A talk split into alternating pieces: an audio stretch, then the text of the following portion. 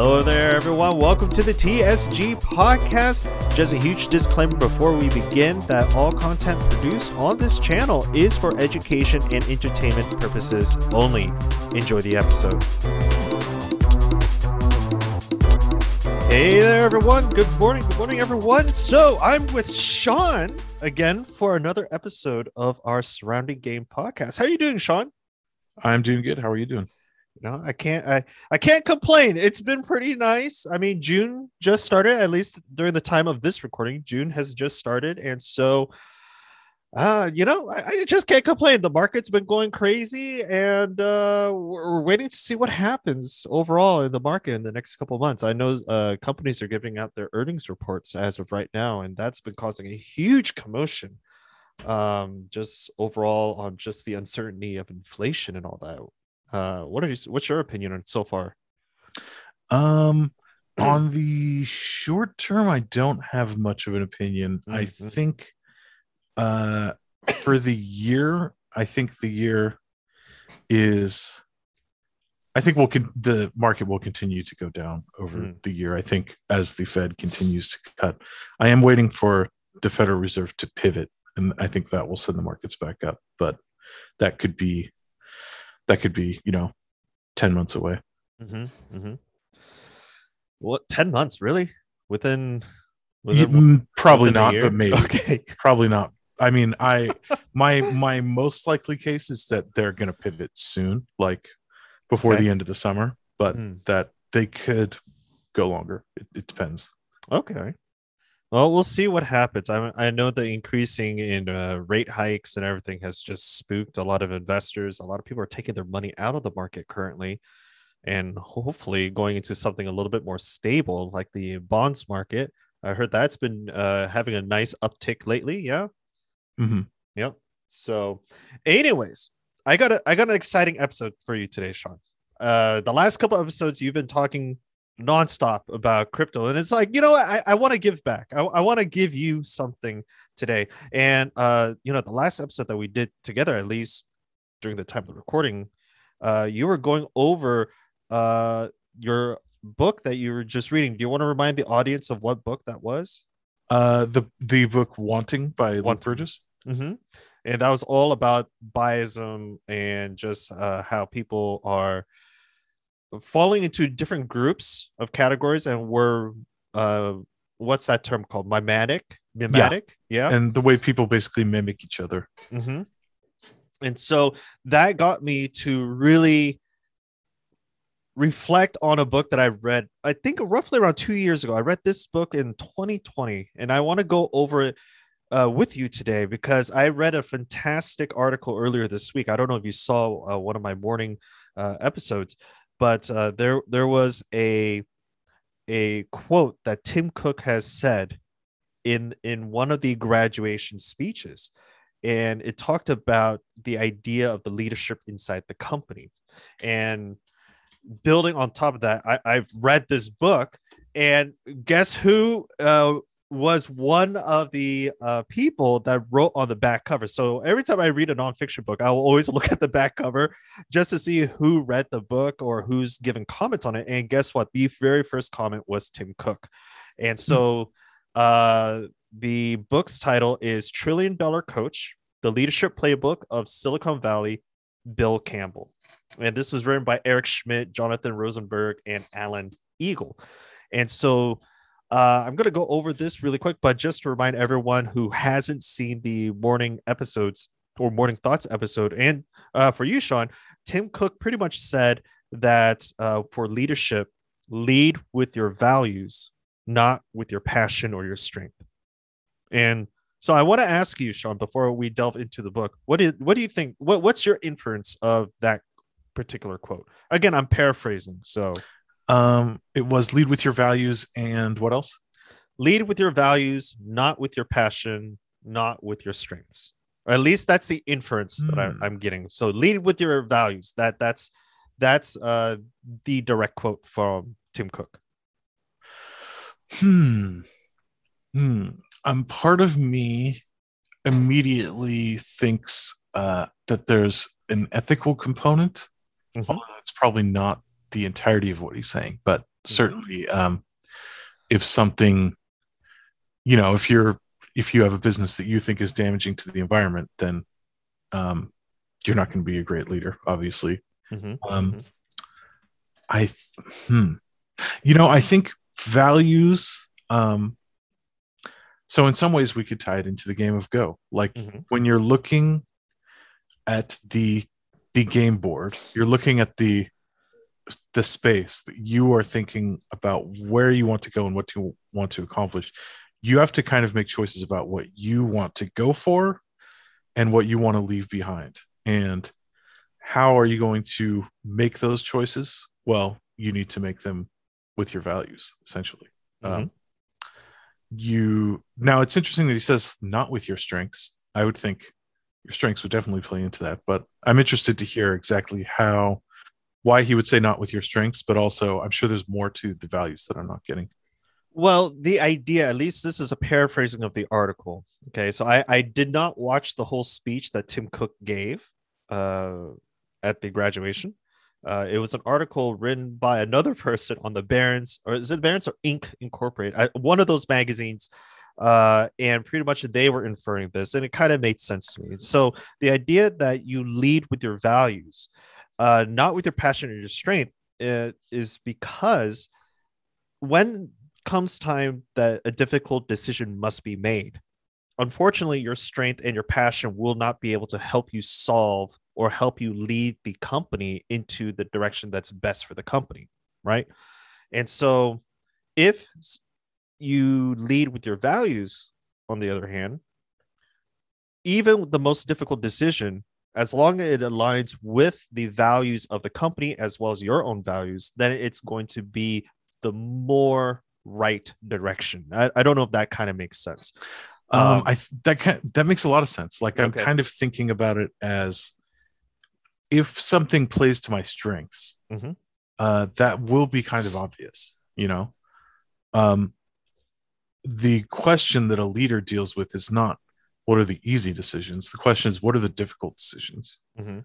and the the difficult decisions will cause a leader to feel like i'm out there on my own. I don't i have no idea. I have nothing to guide me. Mhm. and so in that scenario that's where i can see the values are the most important thing because that will give you a hint of what direction to go in mm-hmm. the situations where you have absolutely no idea where to go Yes. Right. Absolutely. And building on top of that, I at least with my experience with looking at companies, analyzing it, again, amateur, I'm I'm an amateur at it, but you know, I can't really say I do it professionally, but I would say that this is probably one of the most important things that I will look for before I even start putting a lot of research into the company and, and seeing whether or not that's the best investment for my portfolio. And so just segueing now into the actual book, Trillion Dollar Coach. um, I'm just going to describe a little bit of, of this book because it really does play in lines with Tim Cook's philosophy, um, you know, Steve Jobs, etc. Sundar Pichai and Susan Wad, what I don't know how to pronounce the CEO uh, YouTube last name person. So Susan, um, they all pretty much were coached by Bill Campbell. And so this book, at least within the first chapter, just to give everyone a rundown, I highly encourage anyone to go out and, and really read this. This is a fantastic short book. It's only like 100 something pages long. Uh, you can easily read this within a week or a month or so. Um, but this book right here, within the first chapter, pretty much goes over, you know, uh, Bill Campbell's life, uh, the history of his life, how he began, and and just give the reader an introduction to who Bill Campbell is. And then after that first chapter, then it goes into the main lessons that uh, everyone pretty much fundamentally agrees on.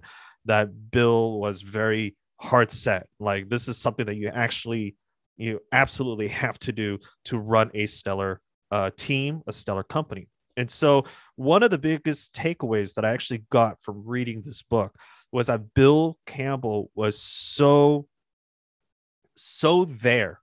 He was emotionally there with you. Uh, he he was the person that people will go to to you know tell them you know tell him their problems, and really was there to just be a coach for people. And this really told me that Bill Campbell had a very very high EQ, not to be mistaken with IQ, which is intelligence quotient, but EQ is emotional quotient, so emotional intelligence. And he had such a strong EQ that that pretty much leached out and pretty much had a foundation in building different companies. Now, granted, not all companies that Bill went into was a stellar one, and there was some that actually uh, did not make it, such as the uh, Go uh, company, not to be mistaken with Go, the the board game, but it was a, a different company. And and so I've highlighted some quotes and some lessons here, and these are just uh, quotes that uh, really stood out. So his very first principle, uh, or very first rule that I, I that really highlighted was lead uh, based on first principle. Define the first principles, for the situation, the immutable truths that are the foundation for the company or product, and help guide the decisions from those principles. So, does that sound familiar? Yes. Yeah. Right. And immediately, this when Tim Cook said that speech, said that quote in in in the graduation speech, that just reminded me of Bill Campbell's philosophy, which is lead based on first principles, lead based on your values, lead based on the overall uh, truth that built the company. Um, now, quick question: How did Bill Campbell become a? Was he was some kind of a mentor? Like, what was his journey from? you know to becoming sort of a, a business mentor or leader? so a lot of his uh, journey came from coaching uh, at a college level. So he was the coach, I think, at uh, Columbia or Princeton or something like that. He graduated with an economics degree from Columbia back in, I think, 1962. And he and was then, he coached football. Yes, and he coached football. Okay, so that that was like his his his uh, bread and butter was coaching football, and so he graduated with the degree in economics, and then he got a master's degree in education and I think a lot of his people understanding teaching ability came from that educational background. And so I don't know too much about the history. I again, it's been a long time since I I read his story, uh, but that is at least the things that I remember him uh, remember about him. Okay, mm-hmm. and so somehow he got involved into the corporate world, and people were just like hey you guys gotta meet this this character bill he he's gonna be there for you when you need him you gotta go to him and I remember one of the interviews that uh, that I watched way back when they were like, "Who who is this guy? I you say you're doing me a favor, but this is this is just a guy that is really wacky. He comes to you and he hugs you. He says, "I love you." He's very like like an emotional character like how how, how is this guy going to help me build my startup? And then within the, like the first hour bill's like hey you're doing this wrong this this this this and this wrong in your company. You might want to fix that. And the guy was like whoa how did you pick pick this all out? And he's like well i talked to your coworkers and to your employees and i i figured out this was the issue. And so he was just extremely there. It was like it was like really really interesting. But anyways, I don't remember too much. Unfortunately, I didn't. I I I I, just remember what I remember reading, and so and this is just what sticks to me, and so um, that is probably the biggest thing is at least when first identifying a company that I'm looking at is lead based on the principle. So if I'm going to be looking for a company and if i'm going to be uh, really investing a lot of time in it i want to at least when i'm looking at the letters from the management the letters from you know the different uh, higher echelons you know when they're communicating to people i want to see if their values line in with the original foundation of the company. And it, it's not easy to find that. It's actually really really hard. And so building on top of that, um, there's a lot of other lessons about it but one of the biggest things is being able to include everyone and not in the sense of inclusion but in the sense of everyone has a purpose everyone has a role inside the company. And even though they might be difficult to work with there's still a value to people and so he was very people centric very people focused and he said that management must take care of their employees must be able to uh, have team members that have you know some sort of performing high performing characteristics. They might be difficult to work with but being able to work around that and being able to bring them in with the vision of the company that is that is the key especially if they're able to you know build results and and and, get the company from a to b kind of thing okay mm. and so again i'm going through different quotes right here one of the other quotes is only coach the coachable so there's a trait that makes a person coachable, including honesty and humility, the willingness to, to persevere and work hard, and the constant openness to learning.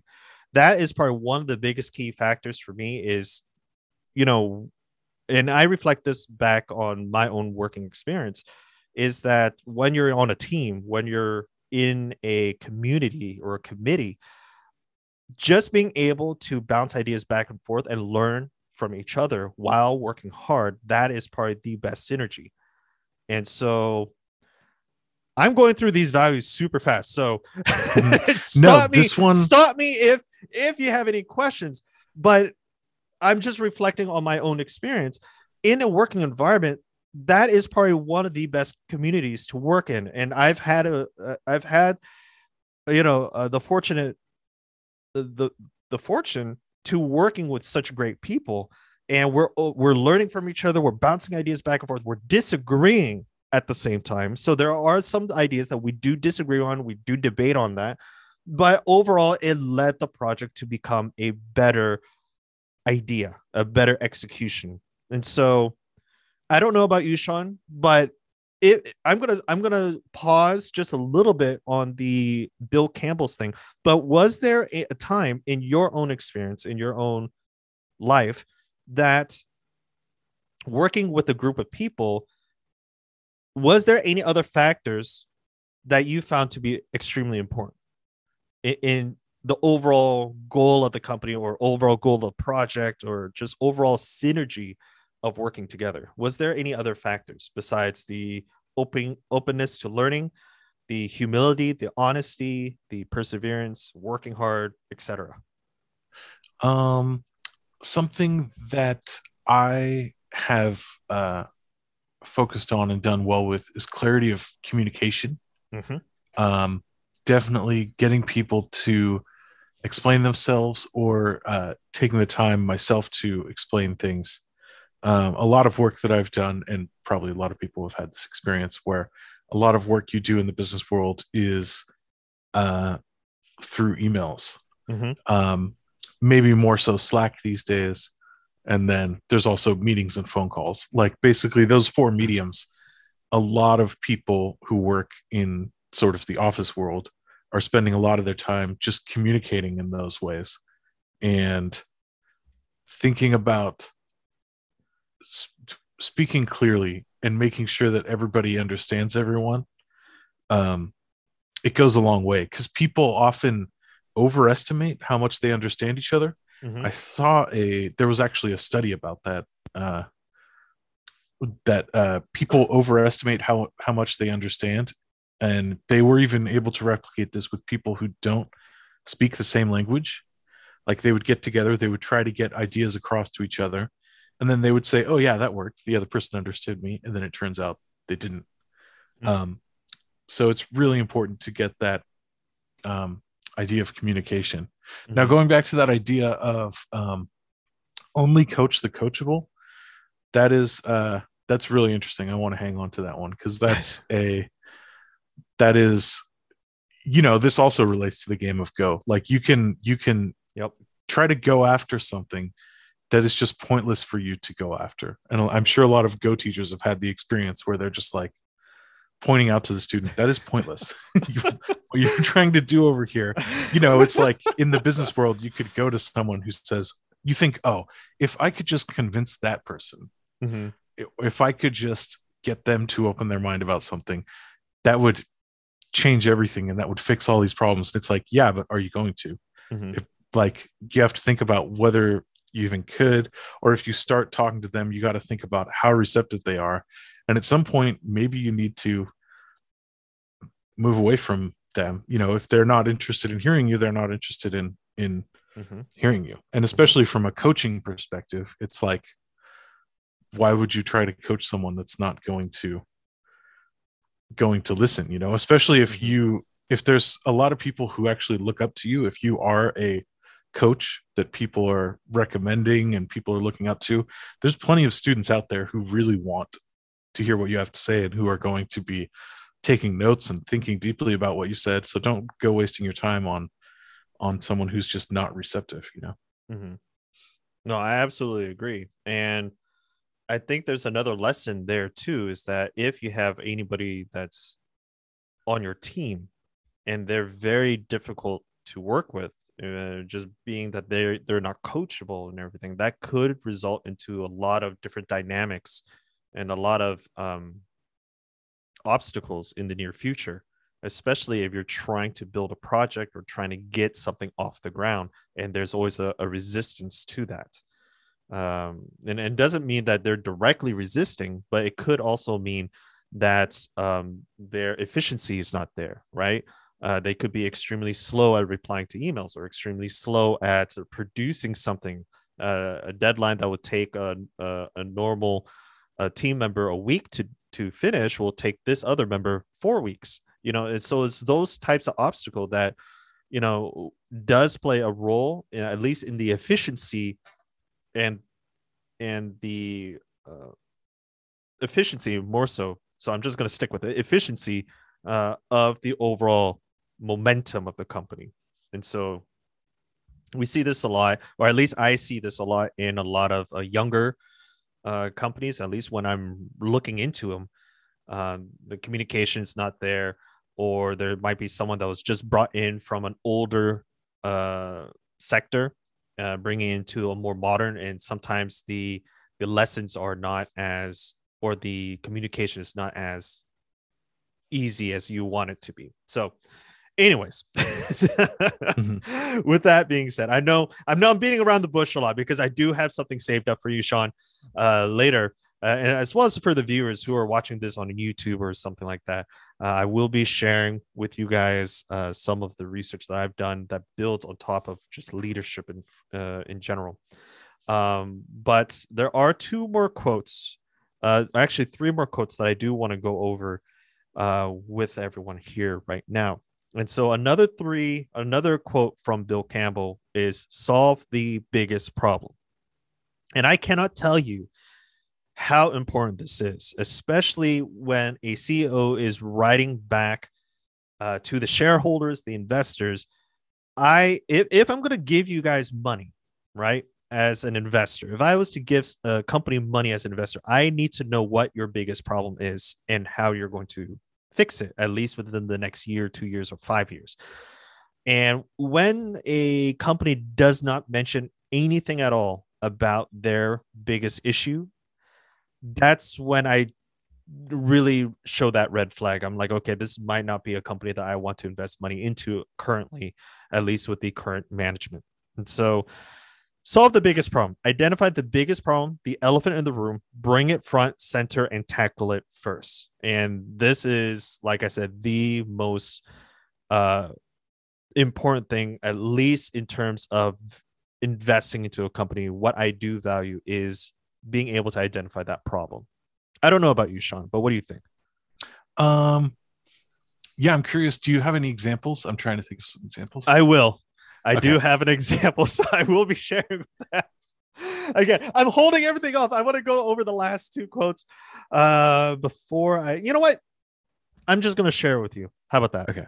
Okay. So why not? This is this is very improv, but I have an annual report that I want to share with you right here. And Hmm. so let me share that with you really quickly. Boom, boom. There we go. And so, uh, again, I'm not affiliated with this company at all. I don't have any stock options or stocks or anything. Uh, and this is just strictly my opinion. All right. So this is not advice or anything. But when I was researching into the vehicle sector, the electric vehicle sector, I was looking at Tesla and its competitors. And one of the competitors that people have been talking about was the company Nikola. Now, Nikola, uh, for those who don't recognize the name, is actually the scientist's first name that developed the AC, I think the AC DC current or something like that. But Nikola Tesla is the actual scientist. And Tesla company, a car company, was named after Nikola Tesla. So their competitors, Nikola, took the other name.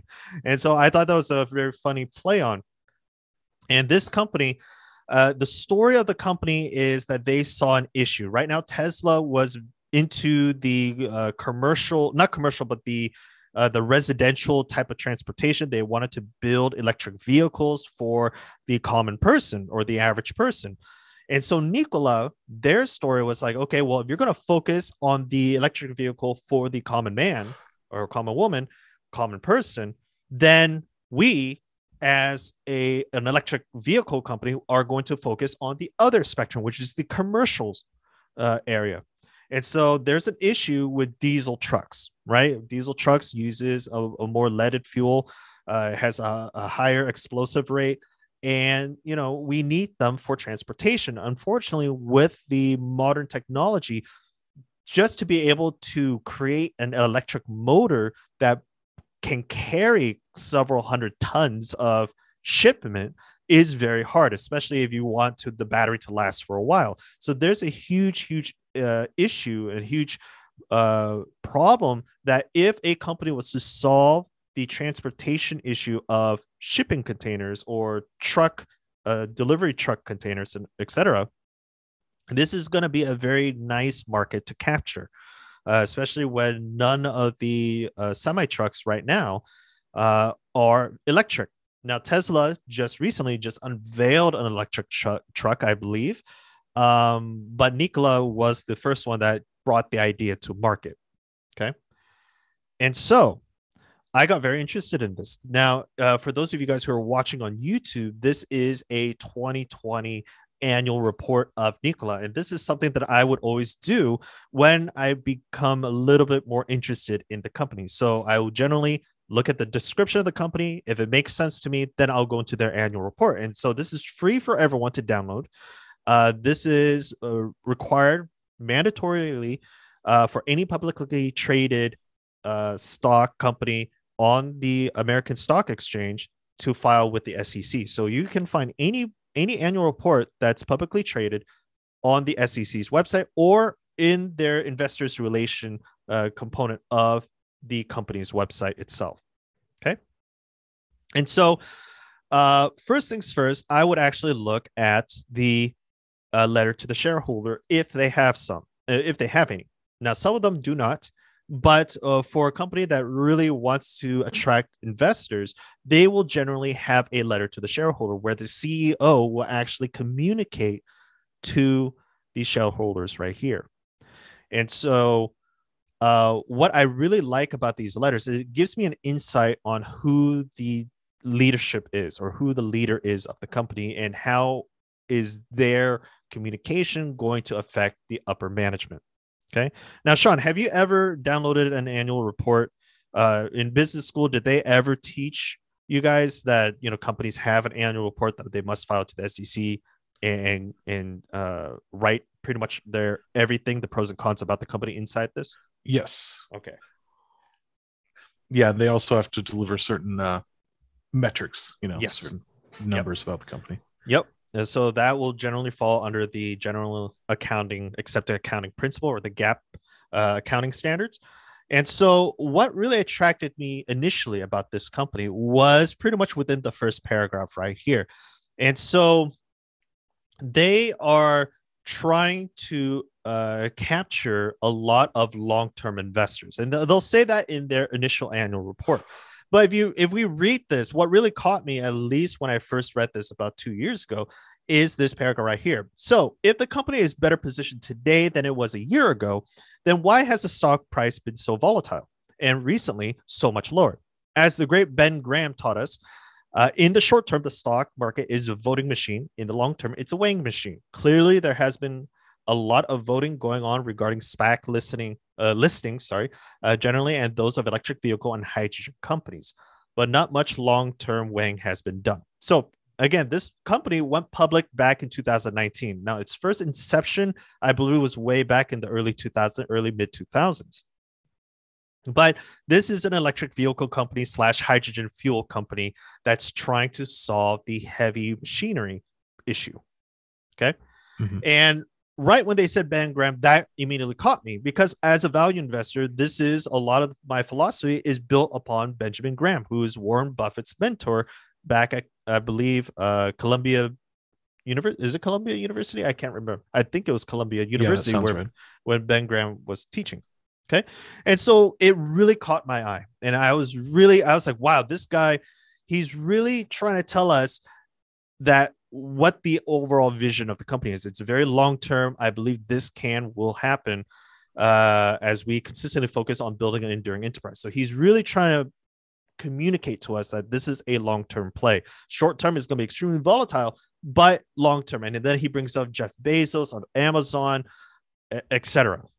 Okay. So I was already immediately impressed by the just the first page of the letter to the shareholder. Now we're going on to the second, and I really love the idea of the subheadings. Subheadings really direct my focus on, and this is how I personally write any scientific paper too. Is I have different headings and different ideas underneath those headings, and it really helps focus my reading. So he'll have reflection and actions that were taken, business philosophy, what matters most in long term, uh, Nikola's future is bright, etc. So I really like the format of the letter, and I really like what he's been saying so far. Now, Sean, just the overview of the uh, initial paper, and just you know me standing here on the first page. What is your initial impression so far? I know it's a little bit biased because I gave you my impression, but I, I want to know what is your first initial unbiased impression of this? Um, it looks interesting. Mm-hmm. Um, there was a subheading about what matters most to the long term. Okay, let's go to that. Gravitate toward looking at that one. There we go. Um, and yeah, I would also. Um, I mean, one of the big questions is the technology, mm-hmm. um, and I would definitely look at that and try to estimate whether I think the technology is going to play out and whether they're going to be a leader. And that that is something that I would do a little bit more research once I pass my first check mark, mm-hmm. right? So the first things first is I'm looking at leadership. I'm looking at who this person is and what is going on. Now, what I did not tell you or the viewers or the listeners right now is what happened to Nikola several years prior, which is they actually fell under a lot of scrutiny because the original founder of this company uh, pretty much did a lot of shady things and raised capital under false pretense. Okay. So mm-hmm. this CEO is the replacement for that original founder. Hmm. or one of the founders. I, again, I can't remember what it was. It's been two years since I've looked at this company. Um, but essentially, they're trying to really get rid of that culture that was originally developed which is uh, and the reason why it was a false pretense was they unveiled a first prototype of their uh, shipping trucks their semi electric vehicle semi trucks and they quote unquote showed that it worked by turning it on and rolling it down the hill, essentially. Mm-hmm. And so a lot of people got really excited about it because, again, this is a very small market and it's a very non competitive market. So if they're able to solve this issue, they they will be the first industry in this whole process. And so it wasn't until 2017, 2018 where they went into a little bit more and investors was like hey where's your electric vehicle you showed us the prototype work where is it and then it turns out that the prototype never worked. They advertise it under false pretense where they said it was working, but it wasn't, etc. Okay. And so they pretty much kick that person off. They they find him. He's under a lot of, you know, allegations or whatever the heck is going on. And this is the new CEO taking over. And now this new CEO is trying to bring in a newer ish culture, a better culture, a bigger, uh, more understandable culture. And he's trying to capture a lot of the value investors, uh, potentially the Tesla investors, to really delve into the idea of this company. Now, um, one of the thoughts or questions I have is um, mm-hmm.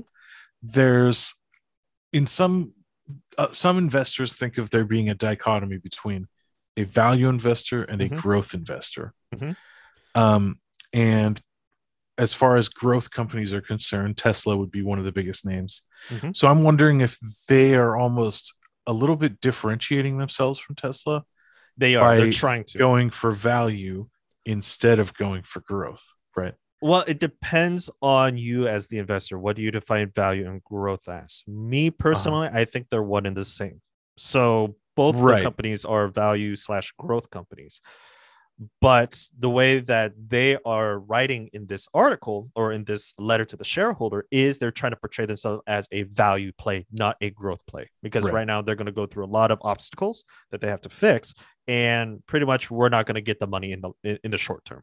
Uh, that's pretty much what they're telling us, at least based on uh, the structure of their uh, of his letter to the shareholder. Got it.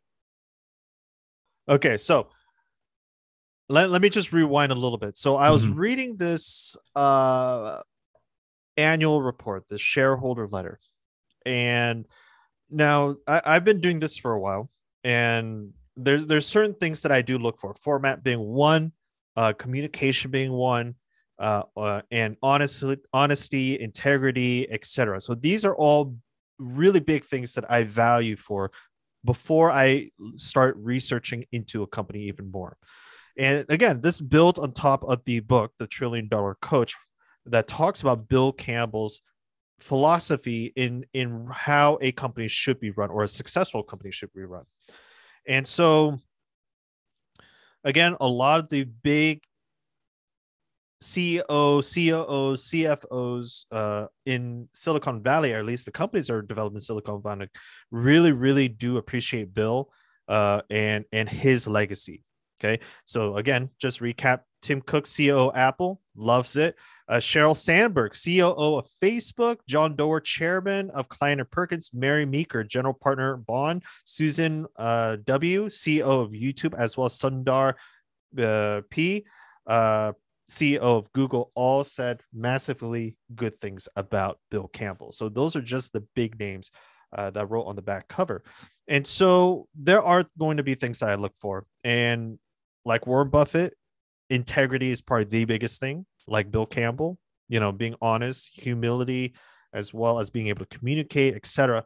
That's a big thing in leadership. And so it just goes back to leadership. And so I'm looking at this letter and uh, I want to ask you, Sean, what is your opinion about this highlighted text right here? Because our emphasis is on the long term, we may weigh trade offs and make decisions differently than some of you might expect. We're sharing our decision making approaches to give you the opportunity to confirm that our views are consistent with your own investment philosophy. What's your opinion on that? Hmm. And try to, I'm, I'm trying to be un, as unbiased as possible, but this will lead into another thing later down in the in this letter. I, I will be sharing something else that builds on top of this paragraph right here. I guess that sounds good initially. We may make trade offs differently. Um, yeah, I wonder if there's any more details about that, but I think initially it sounds good, that. right? initially, this- initially it sounds almost uh, like something any company could say because different mm-hmm. people will make different trade-offs. Yeah, yeah. But it, uh, what does it say about the communication of this person or or the uh, integrity of this person? Like, can you pick up anything from this statement. Again, uh, this is a very small statement. You would have to read a little bit more. You can read the business philosophy if you want just prior and, and then uh, build on top of that paragraph but i'll give you you know uh, a couple seconds to look at it just really quickly. And if you can then let me know. If not then we're just going to continue on from there. Um yeah they want to be transparent yeah essentially which i think is is a good thing it's a phenomenal thing. Uh sorry not meaning to to encourage your biasm but it is a, it's a phenomenal thing. I love that this guy is being very transparent. I love that he's telling me that don't invest in the company if you if your values do not align right? Mm-hmm. we want to make the decision as best as we can in hopes that it will align with our investment philosophy but if it doesn't then this company might not be right for you. At least that's what I'm inferring uh, from this letter. And that's a good thing, mm-hmm. right? Yeah. Now, here's the kicker this paragraph is very familiar to me. Somehow, I, I when I first read this, I was like, I remember hearing a message like this before. I could not remember where where I've heard about it, and I had to sleep on it for a couple days.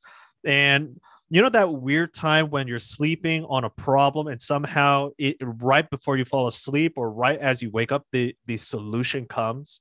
Mm-hmm. yeah. I had one of those moments. I had one of those epiphanies. I was like okay i know i've read this somewhere.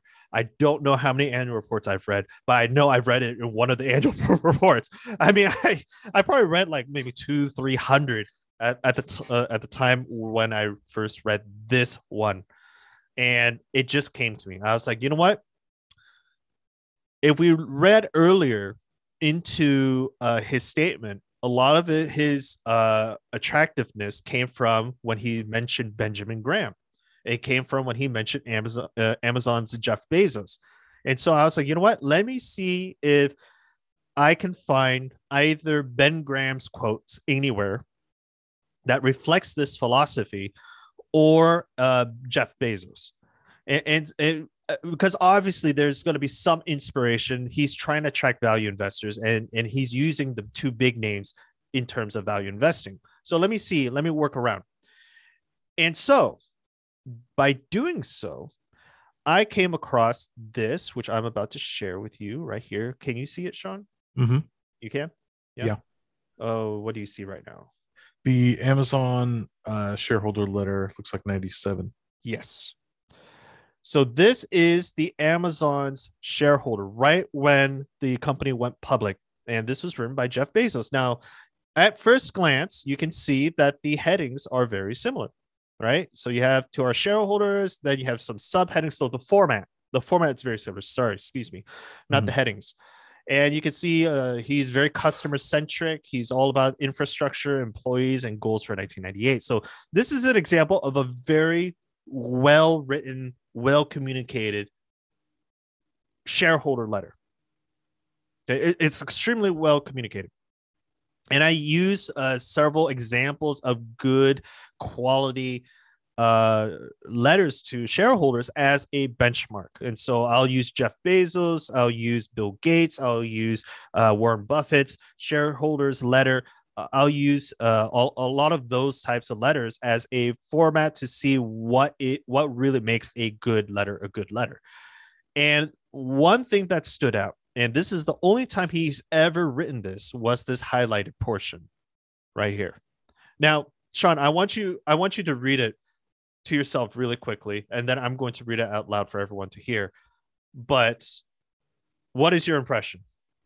Uh, it's roughly the same as the the highlighted section of the other. Okay, so it's pretty pretty darn close. I'm gonna I'm gonna I'm gonna I'm gonna read this because uh, so this is the Amazon's shareholder letter. Because of our emphasis on the long term, we may make decisions and weigh trade offs differently than some companies. Accordingly, we want to share with you our fundamental management and decision making approach so that you, our shareholder, may confirm that that is that it is consistent with your investment philosophy. This was written back in 1997. Let that sink in. Now, going back to Nikola, and the first letter to shareholder that they've ever published, and you saw your first impression, I didn't say anything, but you said that they're nearly identical or very similar. Mhm. Right, Sean? Yeah. How does that change your opinion on the CEO of Nikola? Did it change or did it Uh, stay the same roughly? I'm thinking.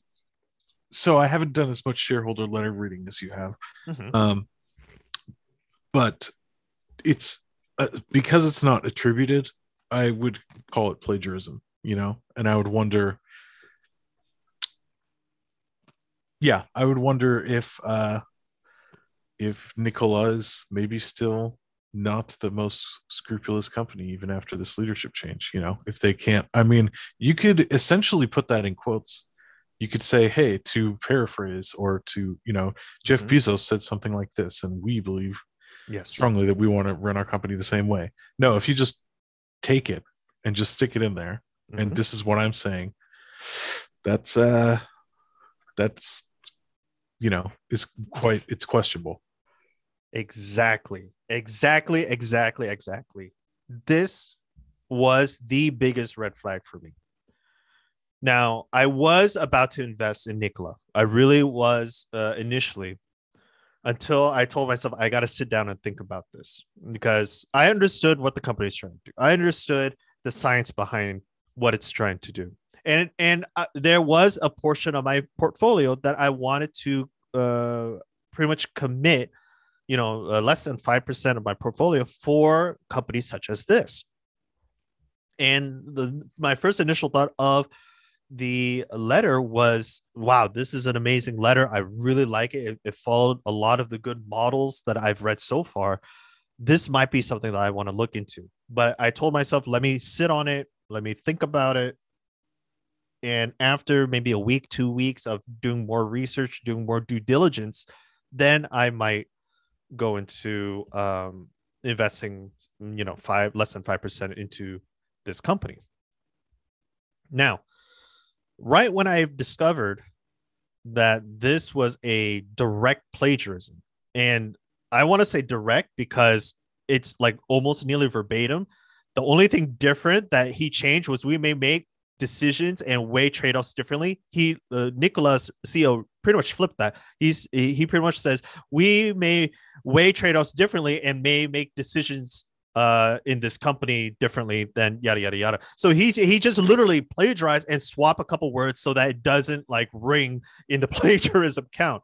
And and to a lot of investors who don't read annual reports or aren't aware um of the different types of annual reports there are, they might overlook this factor uh, because it, it it's not written anywhere. No one, I, at least at the time when I was looking into this, no one really said anything uh, about the plagiarism. And for me, you know, plagiarism is a very serious thing in, in when it tells me who you are as a person. I mean, if you're just going to blatantly copy somebody else's framework and not give them credit, you as a leader who's the face of this company, it makes me wonder are you truly authentic with the message you're saying, or are you trying to attract more money in hopes that you know you, you can get the money out of us? Because now, right when I figured out what you're doing, even though it's for even if it was in good intentions, right? But if you blatantly copy someone and you don't give them credit, no matter how good intentions you were, it just makes me feel like okay, your integrity is not fully there. You're not running uh, the show as as you know. How do I put it? Respectful and integral uh, as I would like it. And because if you're willing to just plagiarize and not really taking your own time and effort to be authentic with me and to just tell me what's going on, how can I trust you after that? I don't know, Sean, but this Yeah. Was the biggest red flag. and this made my decision immediately like within like a minute. I was like okay i'm not investing in this company anymore. Until the leadership changes their ways until they're able to communicate they have a great idea but it's just i don't trust the leadership. I don't trust the management. And because i don't i'm not going to invest any more time into looking at this. This goes into the pile that i don't want to look at right now. And so at the time the stock price was roughly around $10.37 when I was looking at this company. Currently, I believe they're trading at around $6. dollars Mhm. And this was about two years ago. Okay, back in 2020. Uh, let me let me see what, what is their stock price. Uh, let me see. Uh, oh, seven dollars. They're, they're at seven dollars. But if I've invested back then at roughly around ten to eleven dollars, I would have lost about fifty percent of my investment Mhm. today. And that that that is a no-no. I mean, just that just that, just being able to identify that and immediately I didn't even go further into the numbers after that. I was like, nope, not doing it. One, the original founder was already charged of lying uh, investors out of their money. And then now I have another leadership who might be better, but at the same time, I can't tell anymore. And because it's so foggy and because it's so unclear, I just, I'm not comfortable with it. And so I don't want to invest in it. I don't want to put more money into this uh, when I'm not comfortable. Again, he could be a magnificent person. This is just my opinion, but this is something that I value. And because it doesn't fall in line with my own values, I don't think I can invest in it. And just as Bill Campbell said, and Tim Cook said, lead with your values, right? So this is Yep. one decision that I could not go with, even though it's a great company, even though it's a great idea. I just can't go with it. Yep. And yeah, leadership expresses values. Yeah. Regardless of whether you're trying to lead with your values or not. So this Mhm. is definitely an expression of values. And you know, if you're a company like that where you've had issues with being unscrupulous in the past, Mhm. you should be extra, extra, extra careful. Yes. You know. So and you know, someone might say, I mean, I imagine if you pointed this out to them, they might say, "Well, that's not a big deal. We we mean to say that, and Mhm. so we're just saying that." But I would say, look, just attribute it. It's not that hard. Yeah, Just say- it's not. Yeah. It really isn't, and it, it was such a downer. It really was a downer when I when I discovered that. I was like, man, I had such high hopes for this company, and I remember, uh, I think, well, back in 2017, 2018.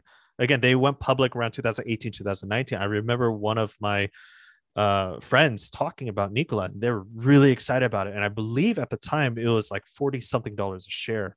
I could be wrong, but it was it was something really high up there, and it had a lot of potential, a lot of hype uh, about the company, and it was all over the Reddit forums uh, from what my friend tells me, and so that's what that's how the company caught on my radar. I forgot about it, and then I was looking more into Tesla and why it went over a thousand during that time, and then I saw that hey, Nikola might be a competitor to Tesla. Let's look. Let's take take a look at this some more. And just doing a little bit of research, I saved fifty percent of my money essentially.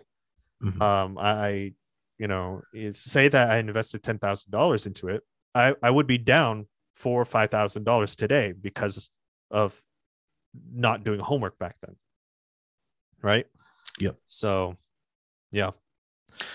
Uh, so going back to Bill Cam- Campbell's uh, Mhm. principles or quotes, Mhm. um, there was lead with your values. There was Yes. don't coach the Uncoachable. uncoachable. yes. Uh, what was after that?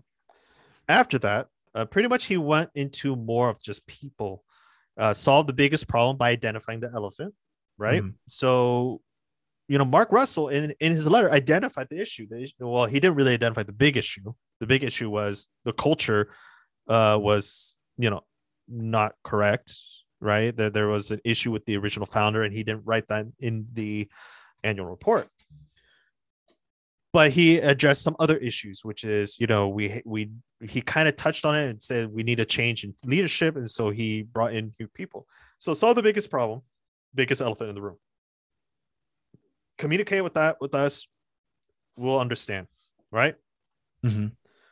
next quote always build communities build communities inside and outside of work. A place is much stronger when people are connected.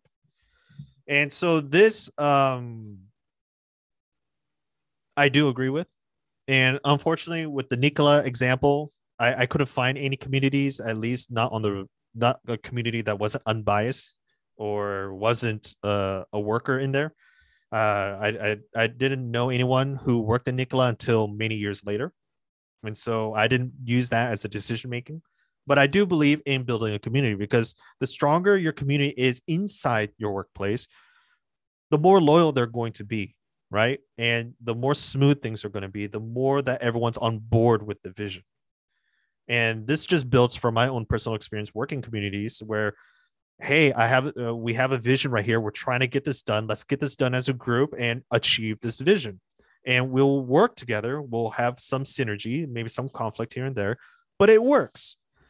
And having management especially upper management come down to see our work was a fantastic feel and i work in a lot of school systems uh, and so when you know the upper management comes down and says, "Hey, you guys are doing such a fantastic work. We're going to implement this project within the next uh, semester or two, it, it made us feel very good about our project and our contribution. And so that's something that I do value. Build communities inside of work and outside of work. And last but not least, hold a special reverence for and protect the people with the most vision and passion for the company.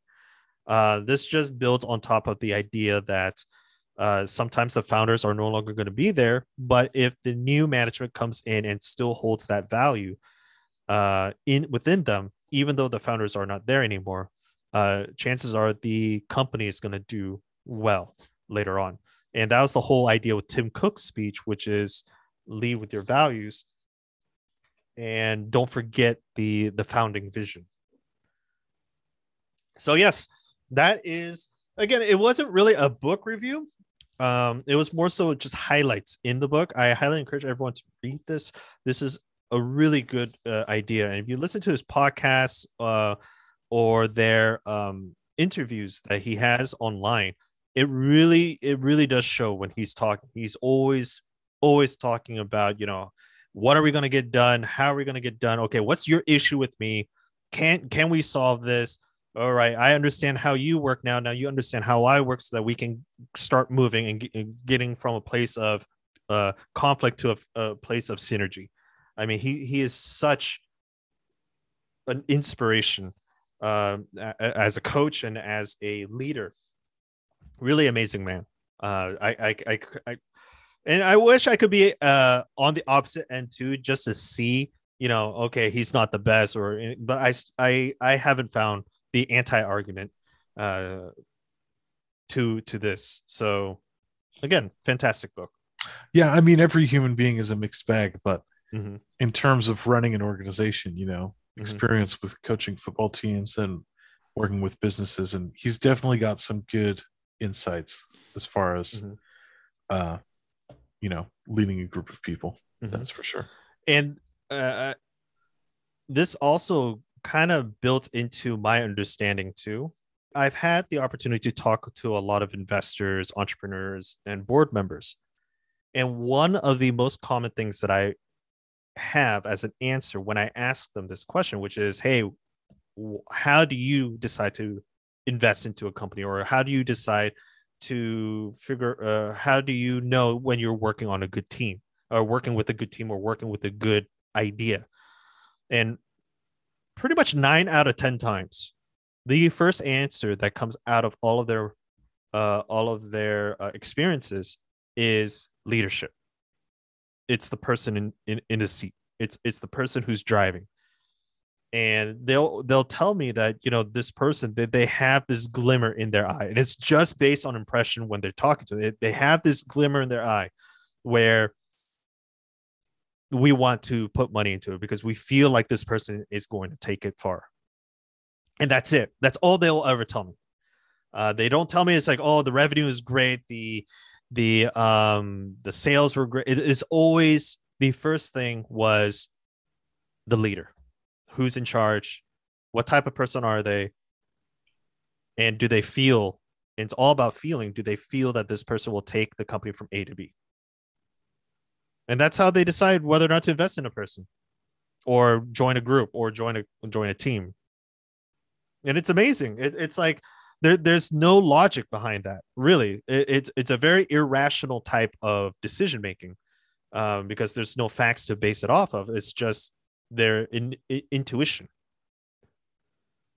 and that builds on top of bill campbell which is all people like emotion understand your team understand the people around you understand um, the company's original value and do you work with that and if you have the right people in place the company's event eh, the company will go far whether what the numbers say or not if, if you have the right people in place what are your thoughts i agree okay no yeah. no counter argument come on man I mean, the numbers matter.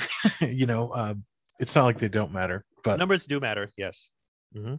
Yeah. No, the leadership. I mean, it's what's holding the organization together. You know, the leadership are the people who are running the country company. They're the one who are uh, making things happen, choosing what direction to go, and yeah, it's def- it makes a lot of sense to focus on the leadership of a company when you're when you're investing it's it's a good filter.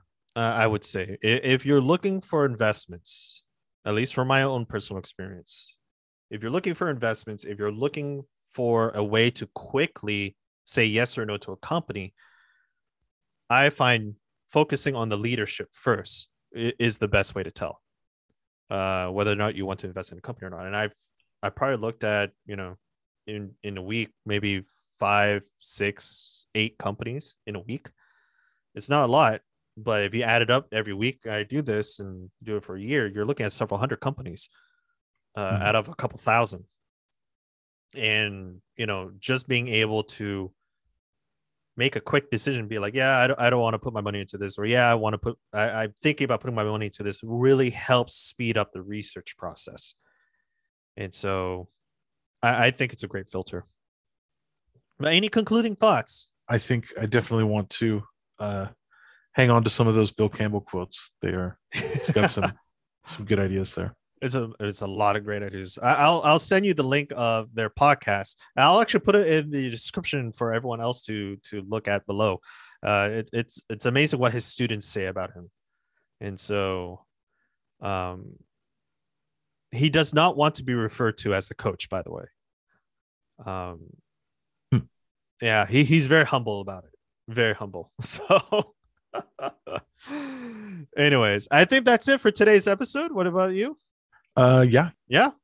I think this was great. So, everyone, thank you so much for listening in uh, to this podcast episode. And if you guys are watching this on YouTube, thank you guys so much for staying and watching through the whole thing. I hope you guys found this very enjoyable, very entertaining, very educational. And if you guys have any questions, please don't, don't hesitate. Reach out to us. We'll love uh, to answer any of your questions or just uh, you know share some experience with us. And we'll we'll share uh, many more experience with you guys. So thank you guys again so much. And don't forget don't trade a dollar for a penny. I think that's it. Dollar for yep. a penny. Yes. Okay. Take care everyone